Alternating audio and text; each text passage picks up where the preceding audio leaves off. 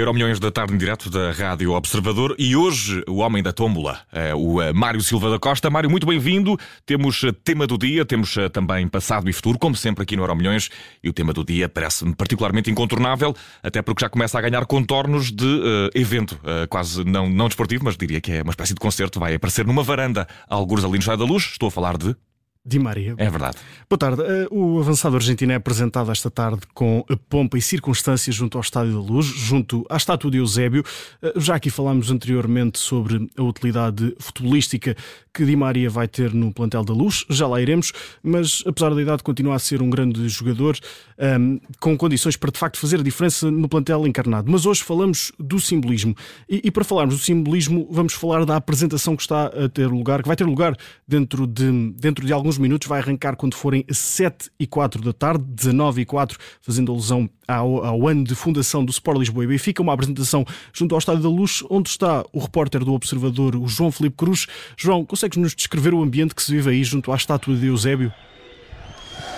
Boa tarde, Mário. Não só consigo escrever, como acho que conseguem ouvir uh, o, o, ambiente junto à estátua do uh, eterno Eusébio da Silva Ferreira. São várias as centenas de adeptos benfiquistas, muitas centenas que chegaram nos últimos minutos e já se cansou de tudo, já se cantou de tudo. Já se pede o próximo título de campeão, já se, já se, já se cantou o nome de Di Maria, já se apontou o regresso de Di Maria e são cada vez mais as pessoas que se juntam uh, perto perto eh, da estátua do Eusébio Silva, eh, Silva Ferreira para darem as boas-vindas a Angelito que está de volta a Portugal 13 anos depois. Muitas camisolas do Benfica com o número 11, mas também muitas camisolas da Argentina com o número 22. Eh, Di Maria regressa 13 anos depois com um estatuto reforçado, veterano, campeão do mundo, um dos dois que o Benfica vai ter à disposição no plantel da próxima época. Está quase, quase, quase aí a chegada de Di Maria e nós vamos estar a acompanhar com a promessa de enchente na Praça do Centenário. E que luxo, Milhões com direito a reportagem na rua. Mário Silva da Costa, ganhaste, a chave é tua. Um obrigado também ao João Felipe Cruz, que está junto ao Estádio de Luz a acompanhar este regresso de Di Maria ao Benfica. Portanto, o avançado argentino foi ontem anunciado, o novo camisola 11 do Clube Encarnado, e os adeptos aderiram e estão em massa junto ao Estádio da Luz para receber Di Maria neste regresso. Vamos a algumas curiosidades. Quando em 2007 Di Maria chegou ao Benfica, o avançado argentino dizia ter em Rui Costa uma inspiração. Hoje é pela mão do antigo maestro, agora como presidente, que o avançado argentino regressa à luz. Na altura era internacional sub-20 argentino e veio mais ou menos substituir Simão Sabrosa, que está igualmente na direção do Benfica, é diretor de Relações Internacionais.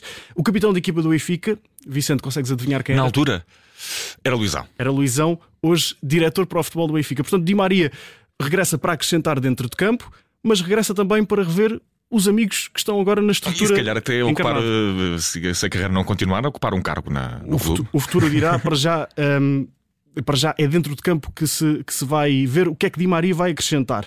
E há mais uma nota curiosa hum. neste regresso. Um dos companheiros que Di Maria encontrou no Benfica em, 2000, em 2007 vai estar presente naquele que vai ser o provável regresso de Di Maria à Liga Portuguesa. Petit era jogador do Benfica na altura e é o atual treinador de Boa Vista que vai ser a primeira jornada do Benfica nesta edição do campeonato. Não se pode dizer que é o regresso ao futebol português, porque o Benfica ainda vai disputar a Supertaça, mas é o regresso um, ao futebol, é o regresso à Liga Portuguesa, ao Campeonato Português de Di Maria, portanto, com mais uma cara amiga. Um, desta vez, no lado contrário, é assim o único caso. E também com uma pequena diferença, é que agora regressa enquanto campeão mundial. Uh, algo que também está a criar muito fervor em torno desta, desta transferência, chamamos-lhe assim, ou pelo menos desta nova assinatura, Di Maria no Benfica, tema do dia e parece que também vai ser tema da época. Temos no futuro, hoje, a seleção do 19, que neste momento, Mário, eh, com 80 minutos de jogo, está a ganhar a Itália por 3 bolas a uma. 3 bolas a uma marcaram para a equipa portuguesa Rodrigo, Rodrigo Ribeiro, Gustavo Sá e Gabriel, Gabriel Brás, que já leva dois golos. O defesa central goleador marcou o primeiro gol uh, de canto e no, no jogo frente uh, à Polónia e marcou hoje o terceiro gol da seleção nacional, também de canto, também de cabeça. Portanto, o central a mostrar-se em bom Sim, plano. não é um canto direto. Não, Fica não, aqui também sim, sim. Uh, portanto, um defesa central a mostrar-se também em, em muitíssimo bom plano neste campeonato da Europa. A equipa das esquinas venceu o primeiro jogo por 2-0 frente à seleção polaca Uma boa entrada da equipa das esquinas, que é orientada por Joaquim Milheiro, que trabalha com esta seleção desde que eles se começaram a juntar, no Sub-15, mas Joaquim Milheiro, que já trabalha com a Federação Portuguesa de Futebol há mais de 10 anos. Olhamos para alguns destaques nesta equipa portuguesa que, com esta vitória uh, a confirmar-se, tudo aparenta que sim, aos 85 minutos a vencerem por 3-1 a seleção italiana. E estamos a jogar uh, também com, com mais um, com por expulsão um, do autor do gol da equipa da, italiana. Da equipa italiana, precisamente. Esta equipa, a confirmar-se este resultado, vai conseguir seguir em frente neste campeonato da Europa, vai seguir em frente para as, para as meias finais. Um, alguns destaques: Gonçalo dos Esteves, o lateral direito do Sporting, que esteve também cedido ao Estoril e que aparentemente, por estar aqui, não entra nas contas de Ruben Amorim para a nova época. Ainda assim, não deixa de ser um dos grandes talentos e que faz, de certa forma, a assistência para o segundo gol, o gol de Gustavo Sá. É ele que está na assistência, um cruzamento rasteiro de Gonçalo Esteves. Também Hugo Félix, o irmão de João Félix, uhum. que eh, marcou o golo, um dos golos, o segundo golo frente à Polónia e que foi um dos melhores jogadores em campo nesse, nesse encontro. Rodrigo Ribeiro, já aqui falámos, um, já foi utilizado por Ruben Amorim na equipa principal do Sporting, autor do gol do empate na altura, o primeiro gol da seleção portuguesa esta tarde. E aqui um jogador que tem um percurso curioso. Falo de Carlos Borges, tem passado algo despercebido em Portugal, uhum. já saiu do país há cerca de 8 anos. Passou na altura pela formação do Sporting, saiu para o Manchester City e por lá tem ficado. E nesta última época, na Premier League 2, portanto, o equivalente a uma espécie de Liga Inglesa de Sub-21. Liga Revelação, a tradução Qu portuguesa. Quase isso, exatamente. Uh, foi o melhor jogador, o melhor marcador e ficou em terceiro lugar no ranking das assistências. Um, na época toda, em todas as provas, porque também jogou em alguns jogos do Sub-19, Carlos Borges fez 29 golos e 16 assistências e não é um ponta de lança. Um, já foi chamado por Pep Guardiola ao treino da equipa principal do Manchester City e esta é uma boa montra. Este campeonato uhum. da Europa de Sub-19 é, uma boa, é uma boa montra para Carlos Borges se dar a conhecer ao público português. E ainda mais aqui uma curiosidade sobre esta equipa.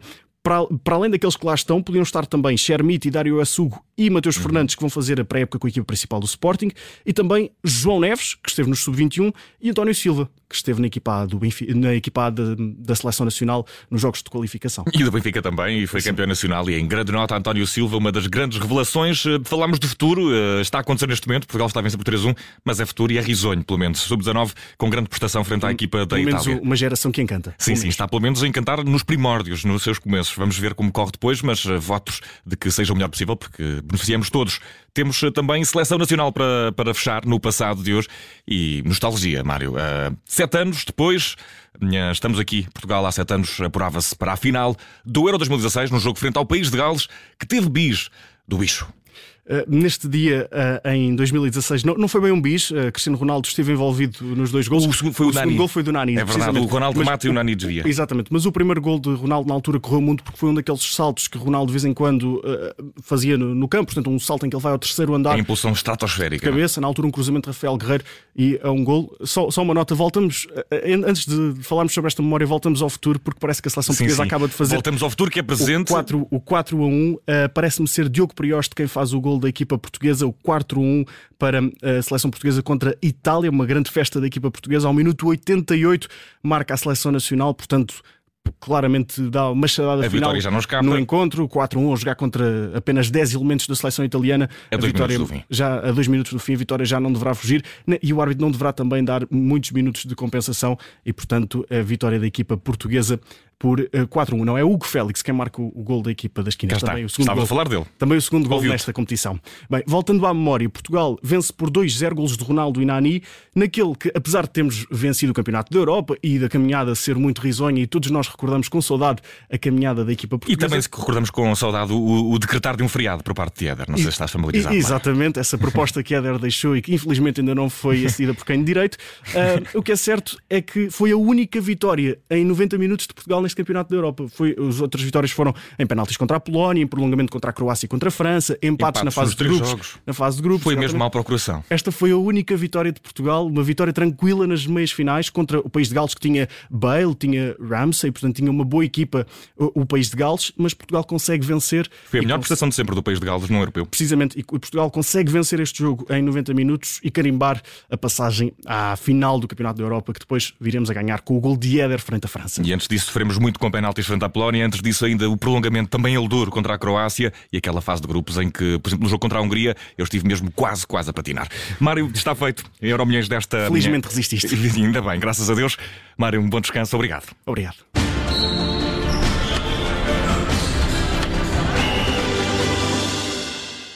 Rádio